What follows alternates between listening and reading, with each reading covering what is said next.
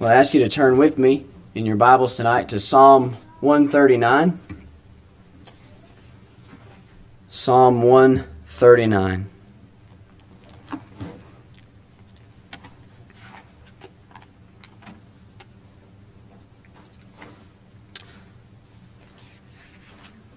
Very significant psalm, for it sets before us much of much to be considered of the being of God and of his attributes. And it is really is a psalm worthy of much consideration, though we will not consider the whole tonight. But Psalm 139, and we'll beginning begin reading from verse 1. Psalm 139 to the chief musician, a psalm of David. O Lord, thou hast searched me and known me. Thou knowest my down sitting and mine uprising. Thou understandest my thought afar off. Thou compassest my path and my lying down, and art acquainted with all my ways. For there is not a word in my tongue but lo, O Lord, thou knowest it altogether. Thou hast beset me behind and before, and laid thine hand upon me. Such knowledge is too wonderful for me. It is high. I cannot attain unto it. Whither shall I go from thy spirit? Or whither shall I flee from thy presence? If I ascend up into heaven, thou art there. If I make my bed in hell, behold, thou art there. If I take the wings of the morning and dwell in the uttermost parts of the sea, even there shall thy hand lead me, and thy right hand shall hold me. If I say, Surely the darkness shall cover me, even the night shall be light about me. Yea, the darkness hideth not from thee. But the night shineth as the day. The darkness and the light are both alike to thee. Amen. Ending our reading there at the 12th verse, trusting the Lord to bless his word to all of our hearts. Let us seek his face and ask for his help as we seek to hear the word. Our Heavenly Father, we come asking again in the name of Christ that you will open thy word to us. Lord, Please fill me with the Holy Spirit. O oh Lord, take me, O oh Lord, beyond the preparation that, that man can, can put in, Lord, to a message. We know, Lord, that the best efforts of man are useless and vain without the blessing of God. And so, Lord, as we come to Thy Word, we come acknowledging we need to hear from Thee. Lord, we need to hear thy message for thy people. And so, Lord, we ask, move upon us. Open the word to us. Fill each of us with thy spirit and enable us to rightly hear the word of God. Exalt Christ in our hearts, O Lord, we ask in his name and for his sake. Amen. Amen. Well, we've come tonight to another question verse 7. You see the question there. The psalmist David asks, Whither shall I go from thy spirit? Or whither shall I flee from thy presence? And really, there's a parallelism there. Uh, the, same, the question really is one and the same the presence being the spiritual presence of God that is everywhere. And this question and its answer brings before us one of the most solemn and mind boggling considerations as we think of the being of God. And we think about what is termed as his omnipresence or his all presence. Really, that just simply means that God is everywhere. And that seems like a simple thing to say until you consider the ramifications of that and all that that contains when you say that God is everywhere. And as we come to consider this subject tonight from this text, it is important to always remember the vital importance of understanding who God is and reminding ourselves who God is. That anytime we come to consider truth at all in the Scriptures, but especially truth about God, it is always a study that is should properly conducted lead us to action. It is something that should lead us to be compelled to, to do something, even if that something is to simply be still and know that I am God. That's still an action to be taken, to be still and know that I am God. And so, as we come to consider this tonight, it is a solemn consideration of the fact that God is everywhere, His omnipresence. And for Christians, this consideration of this truth is immensely comforting. It's also challenging, but it's also encouraging. But for the lost person, considering this truth is overwhelmingly frightening. And it's important to remember that, that anytime we consider the attributes of God, especially certain attributes, it is, as it were, a double edged sword that cuts both ways. And so, we'll consider some of both of those aspects tonight. But really, what we're coming to consider from this text is the inescapable presence of God. The inescapable presence of God. Uh, David, in saying this question, is not intimating in any way that he is desiring to flee from the Lord, but it's really coming off the back of what he's just discussed in the first part of the psalm, which is God's omniscience, his, his all knowing nature, the fact that he knows all things. O Lord, thou hast searched me and known me. Thou knowest my down sitting and mine uprising. Thou understandest my thought afar off. And so, considering his omniscience leads us to consider his omnipresence. Because as he knows all things, he is everywhere. That's why as part of why we consider him knowing all things, not that he has to be everywhere to increase his knowledge, because his knowledge is not able to be increased. And these are things that are that are far beyond our comprehension. But as we come to consider this, the inescapable presence of God, the first thing I want us to note is the reality that God is everywhere. The reality that God is everywhere. For it is something that though we are as Christians we will we will assent to that, we will acknowledge that, the Bible teaches that, but it is a reality that very often we fail to duly consider and live in light of. And so let us think about the reality that God is everywhere. Verse 7 shows us this. David, in his questions, implies this Whither shall I go from thy spirit, or whither shall I free, flee from thy presence? And the answer is nowhere. There, there's nowhere that I can go where God is not. And the, these things, they begin to, to make your head spin once you've studied them for a while. But the reality that God is everywhere. The first thing I want us to see here, it is a revealed reality. It is a revealed reality. It is revealed in this psalm. It is revealed throughout the rest of Scripture. David uh, clearly reveals it to us in verse 7. And we can see it even in verse 6. Such knowledge is too wonderful for me. It is high. I cannot attain unto it. But why do we say it is a revealed reality? And why does it have to be a revealed reality? Why is man not just really perfect in his knowledge of this? There are certain things that are revealed to us from nature. We know that. The heavens declare the glory of God, and the firmament showeth his handiwork. God's existence is revealed by the fact that we see his handiwork in all of creation. But this particular attribute is revealed distinctly. Well, why? Well, because man in his fallen state thinks that God is limited. And so it has to be revealed.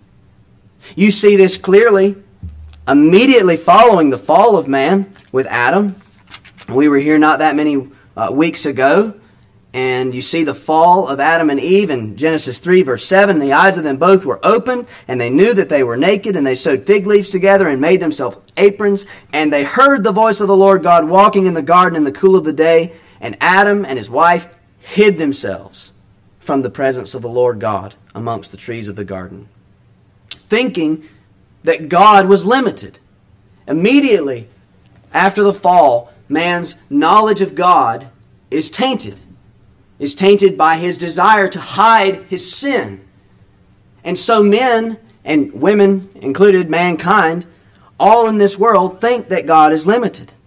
You see the same thing revealed in Psalm 94.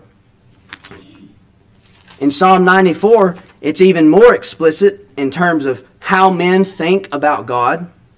They think he is limited in terms of his uh, spatial ability, where he dwells or where he is located, what he sees.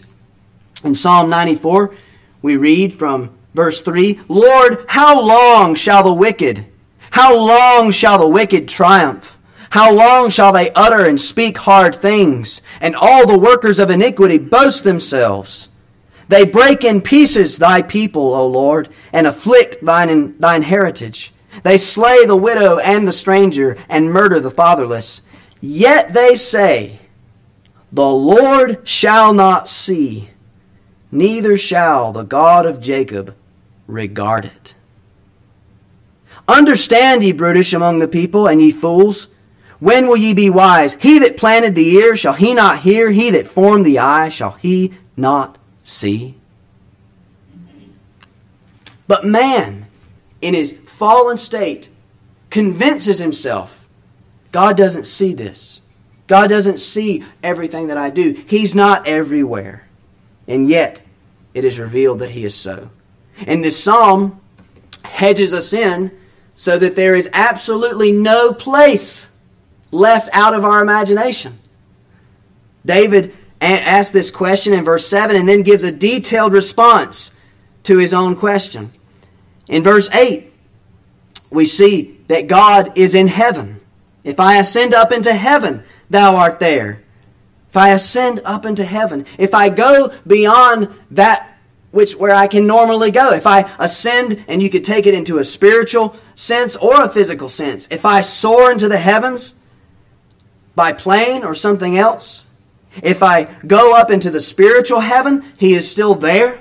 If I make my bed in hell, behold, thou art there. Hell being uh, Sheol, which is uh, usually thought of as the grave in the Old Testament. So, in other words, into the earth. So, whether I'm going to the highest place in heaven or the lowest place in the earth, He is there. So, God is in heaven. But He also says God is in earth. We already noted that in verse 8. But then He says God is in the sea. Verse 9 If I take the wings of the morning and dwell in the uttermost parts of the sea, the uttermost parts of the sea, the, the depths of which we haven't even gone to. Places that, you know, submarines and all these things that men have created can't even plumb the depths of. The pressure's too great. And the psalmist is saying, in the uttermost parts of the sea, no matter where it is, even there, verse 10, shall thy hand lead me, and thy right hand shall hold me. Now, David's drawing comfort from this, which we'll get to in a moment. We're really just considering uh, the doctrine first, and we'll get into the more practical uh, application in a minute. But David's drawing much comfort from this as a child of God, just to note that and keep that in mind. And so, God reveals this because he knows men left to themselves are going to convince themselves he, he's not everywhere. But he confronts us with this truth. And he, he confronts fallen men with it, and he comforts his saints with it. He, the psalmist also notes that darkness makes no difference to God.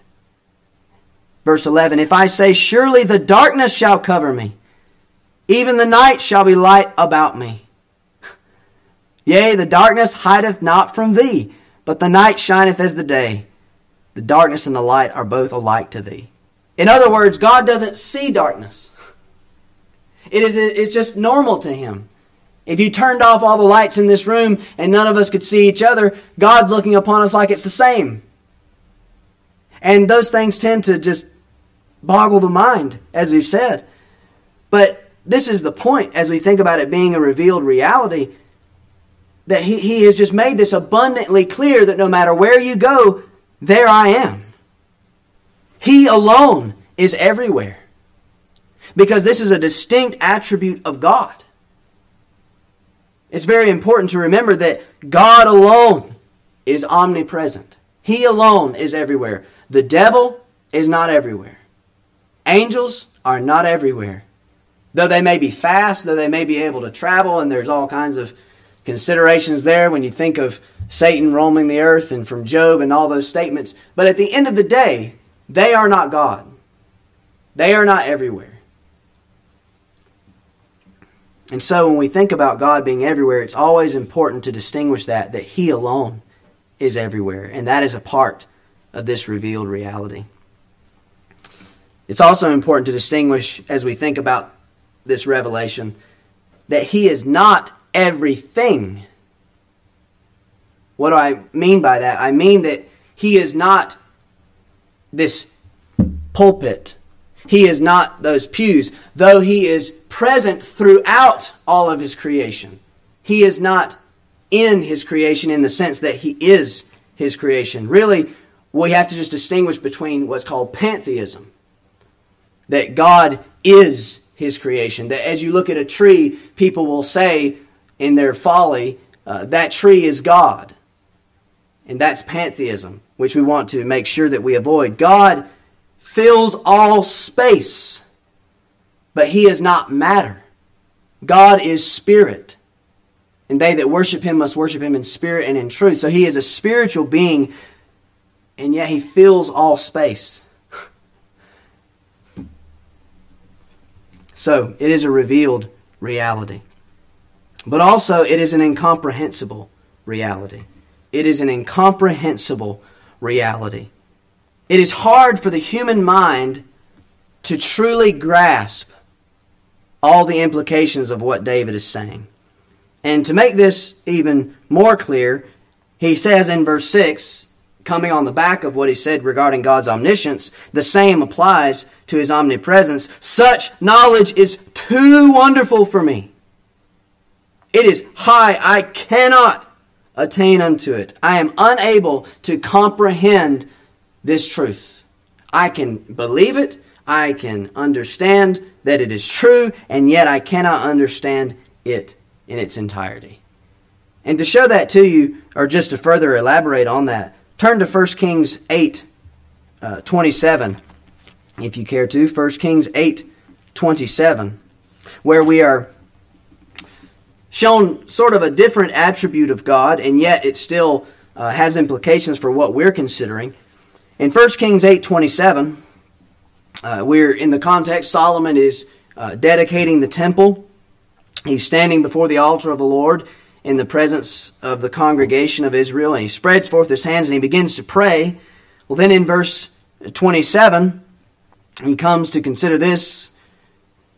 But will God indeed dwell on the earth?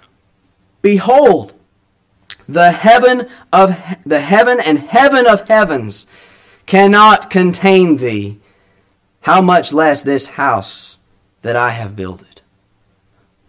And really, this draws our attention to God's immensity.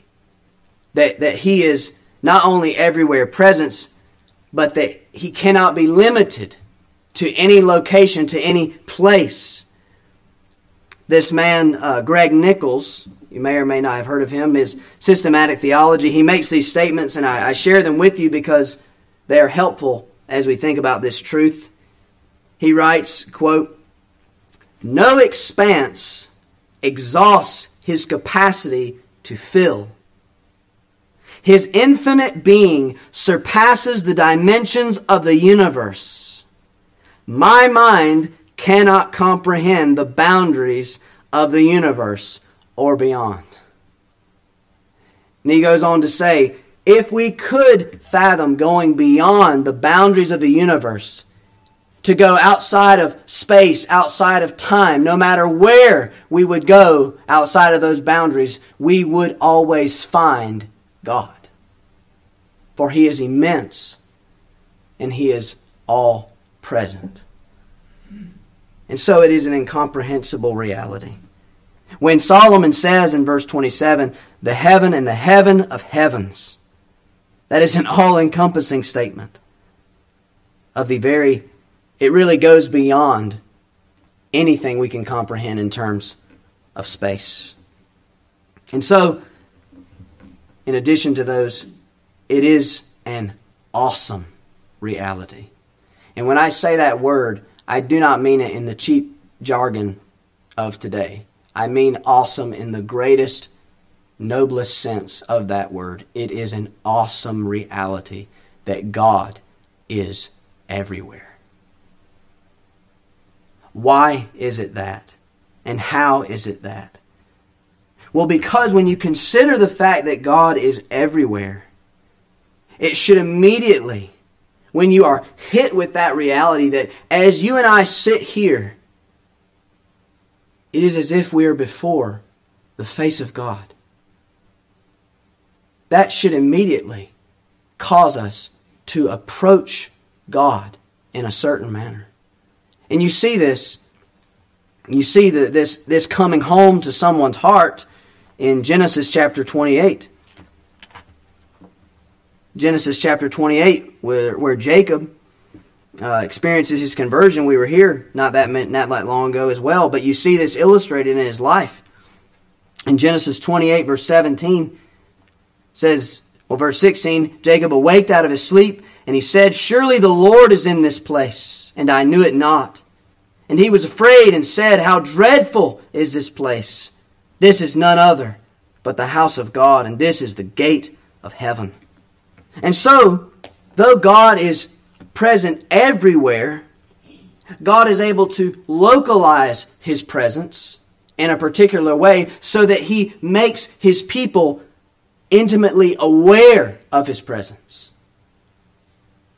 This is something of the truth of what our Lord Jesus said when two or three are gathered together, there am I in the midst of them.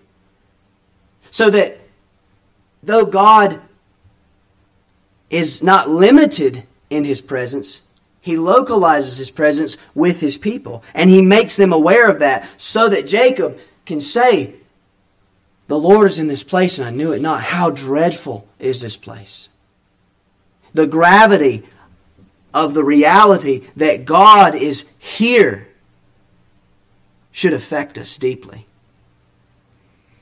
For we realize the weight of that. A holy God infinite in power, infinite in his wisdom, infinite in his justice, infinite in his goodness, and all those things we consider from our catechism, should all come to bear whenever we endeavor to worship God and to, in a sense, enter in to his immediate presence.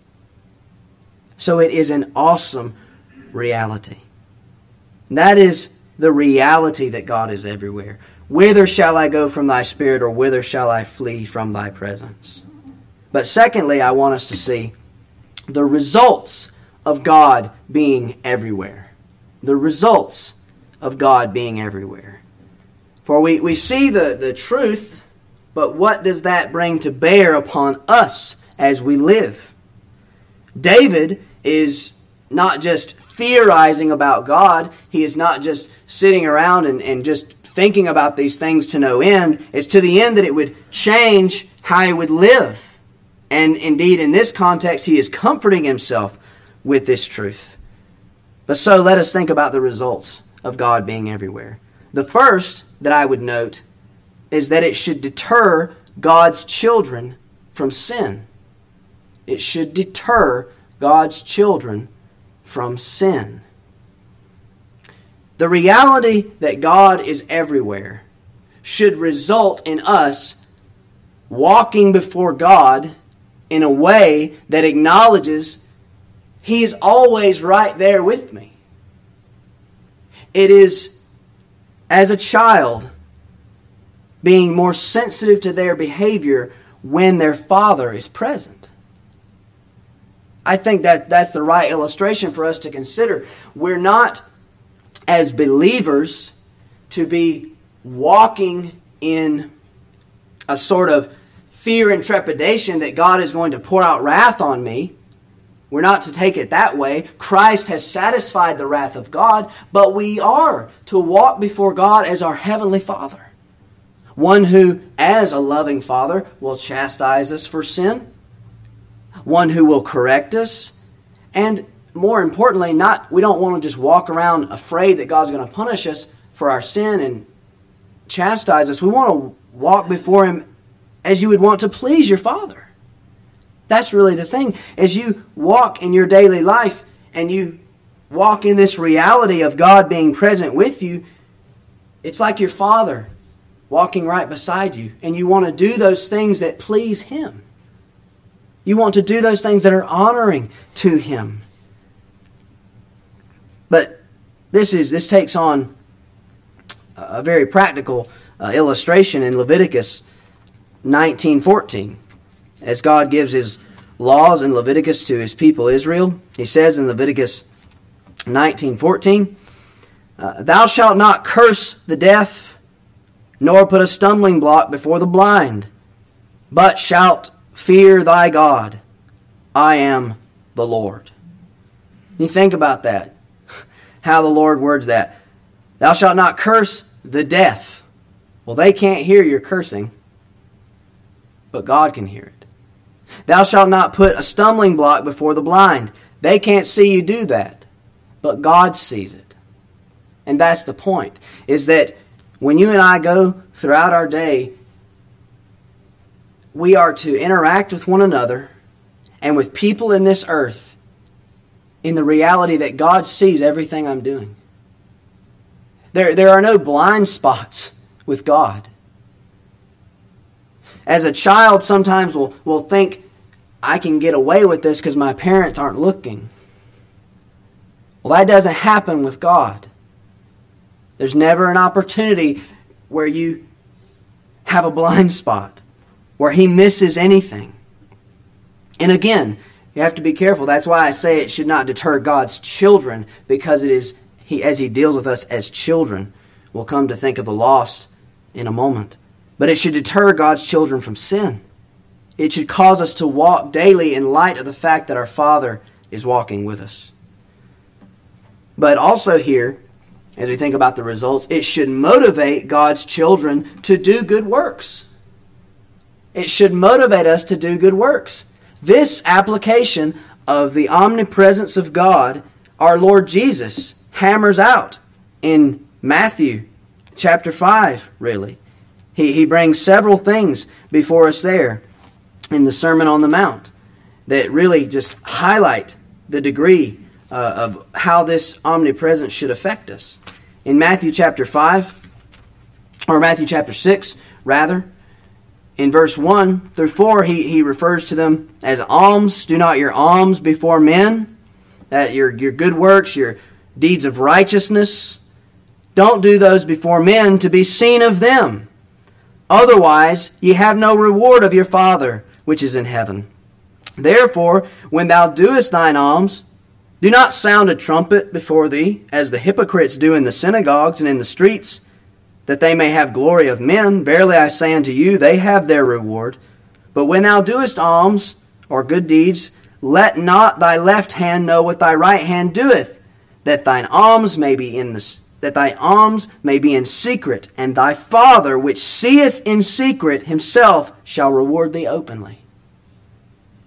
So the Lord Jesus is there applying the fact that God is everywhere to this practical daily living of his people. He's saying, don't do your good works to be seen of men, do them to be seen of God. Don't do things that are, that are good that people will appreciate just to be seen of them. Now, he's not saying that we never do good works in front of people because we're later told that they'll see our good works and give glory to our Father which is in heaven. So there's an aspect of that, but it's the motive that he's addressing. And he's saying, as God is everywhere present, your motive for doing good works should be to be seen by your Father in heaven, to please Him. And he says the same regarding prayer. He says the same in verse 5 through 6. And when thou prayest, Thou shalt not be as the hypocrites are, for they love to pray, standing in the synagogues and in the corners of the streets, that they may be seen of men. Verily I say unto you, they have their reward. But thou, when thou prayest, enter into thy closet, and when thou hast shut the door, thy door, pray to thy Father which is in secret, and thy Father which seeth in secret shall reward thee openly. So it not only applies to our good works that we do about daily life, holding the door for someone in a polite manner, or sharing the gospel. That's a good work.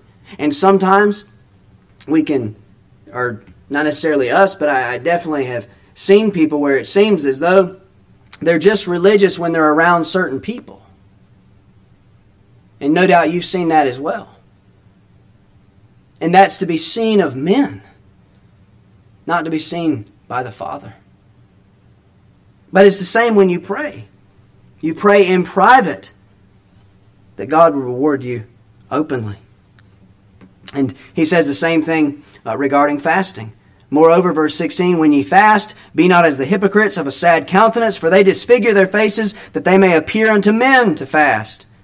Verily I say unto you, they have their reward. But when, but thou, when thou fastest, anoint thine head and wash thy face, that thou appear not unto men to fast, but unto thy Father which is in secret, and thy Father which seeth in secret shall reward thee openly.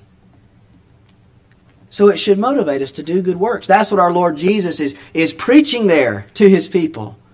Saying the fact that God is everywhere should be your motive to do good works, not to be seen of men, but to be seen by your Father, to please Him.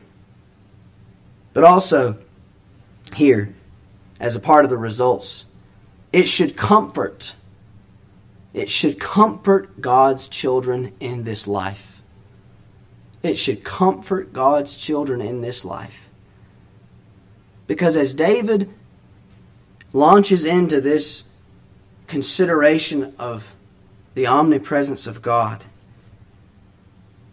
In verse 10, he really says some very comforting words. Even there shall thy hand lead me, and thy right hand shall hold me. David is drawing comfort. Whatever the context may be, we don't really know exactly where David is in his life at this point. But there would have been many times in David's life facing many enemies, many perils, many places where he would have been very, very uncomfortable, and yet he's able to say, No matter where I am, there is my Father. And he holds me, he leads me, and his right hand holds me, he sustains me. He's right there you have this illustrated in so many ways.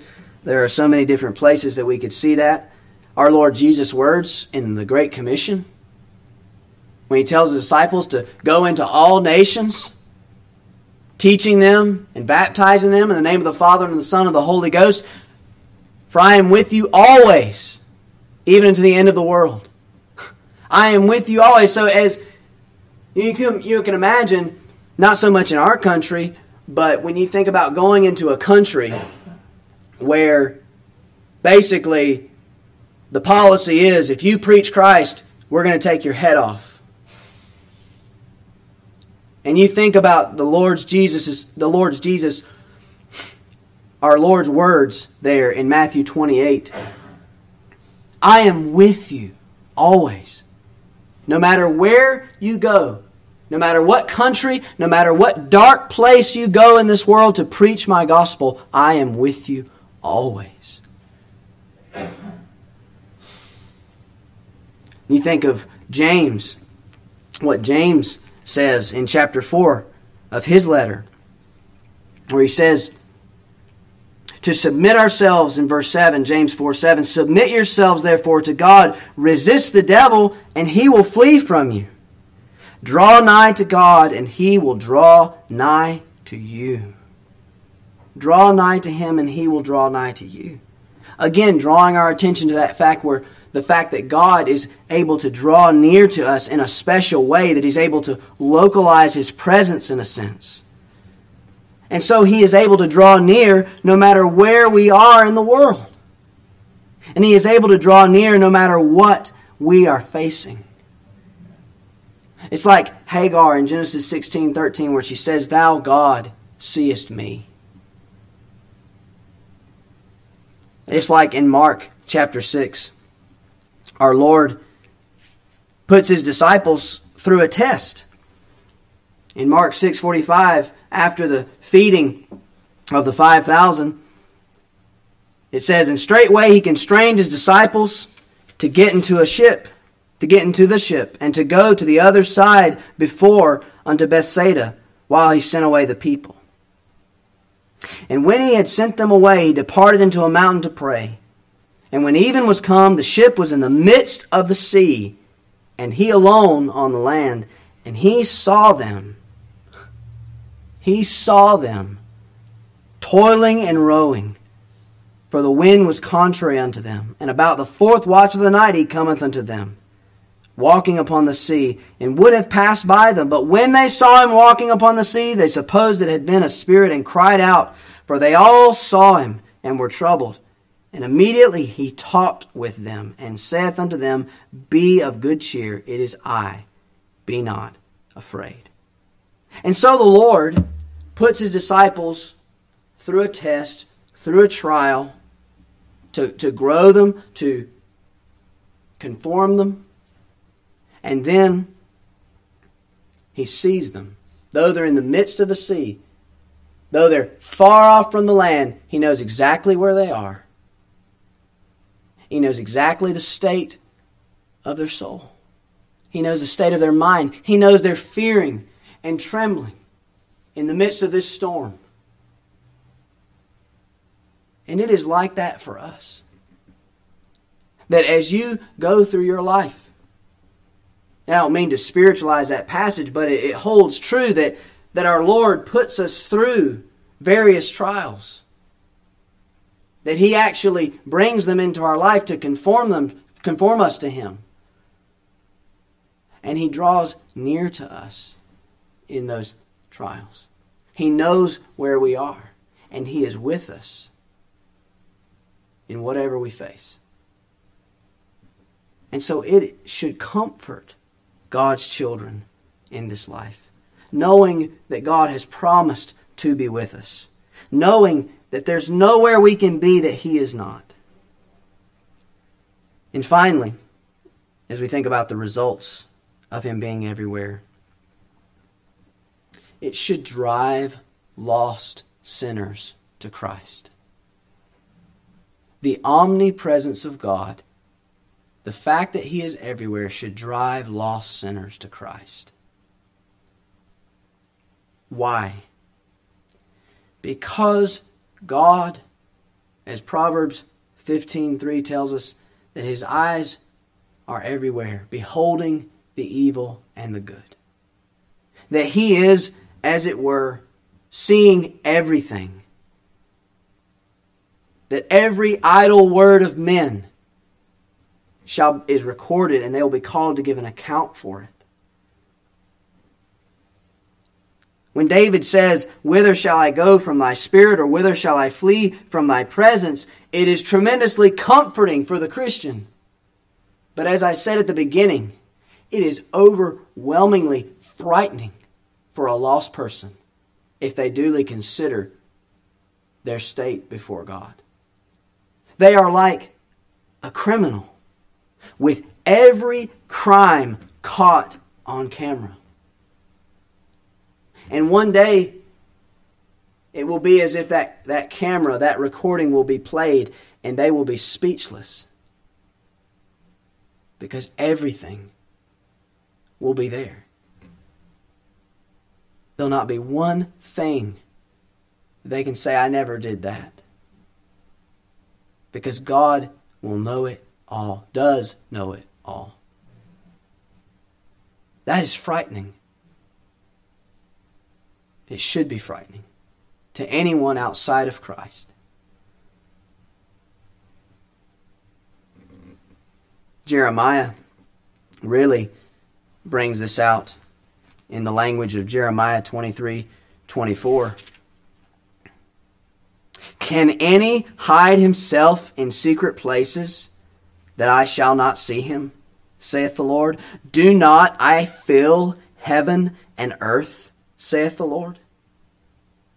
There's no place to hide from God. Not now and not on Judgment Day.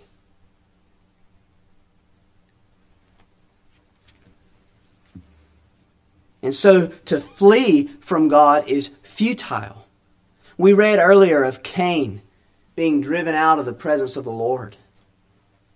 Well, that's not meaning that Cain was somehow not in God's uh, presence, as it were, in the earth, for we know that God is everywhere.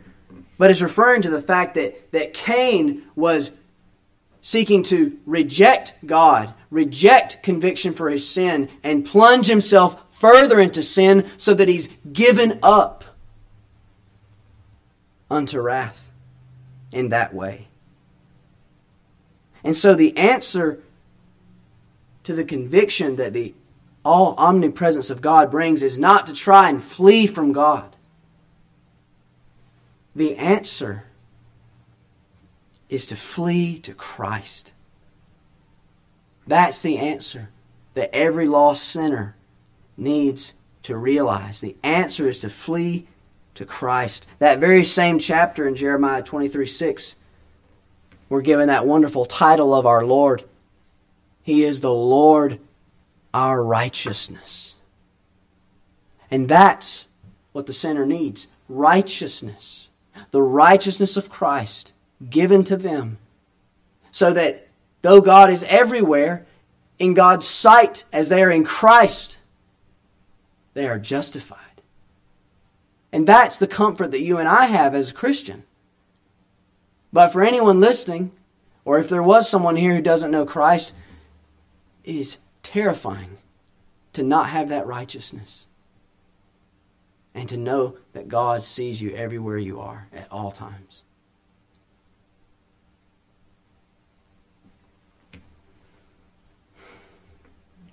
The answer is to flee to Christ.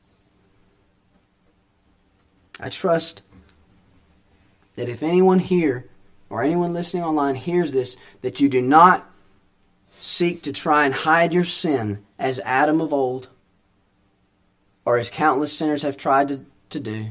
And even as we're told the last in the judgment day that there'll be those calling for the rocks to fall upon them to try and hide themselves from God. And it's just futile. It'll never work. The only answer is Christ. And that's why God's omnipresence should drive you to Him.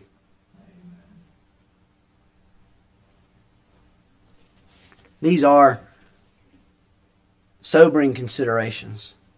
But as I said, for those of us here who do know the Lord, they are comforting considerations.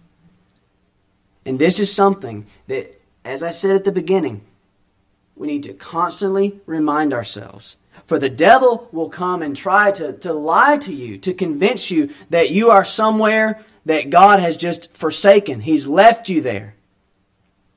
And yet there's no such thing as a God forsaken place.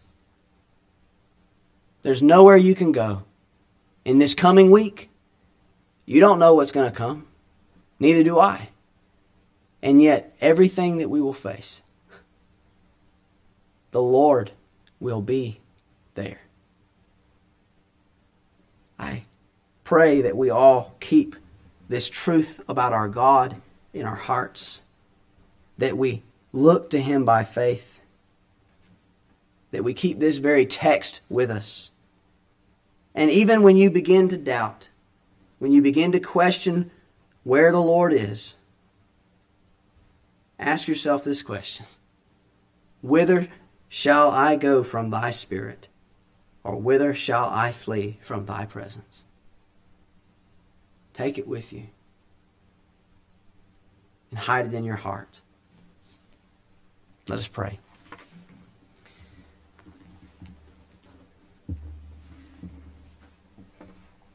Our Father in heaven,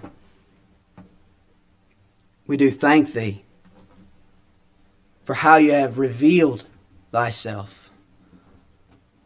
O Lord, we are, we are grateful for you have revealed yourself entirely for our benefit.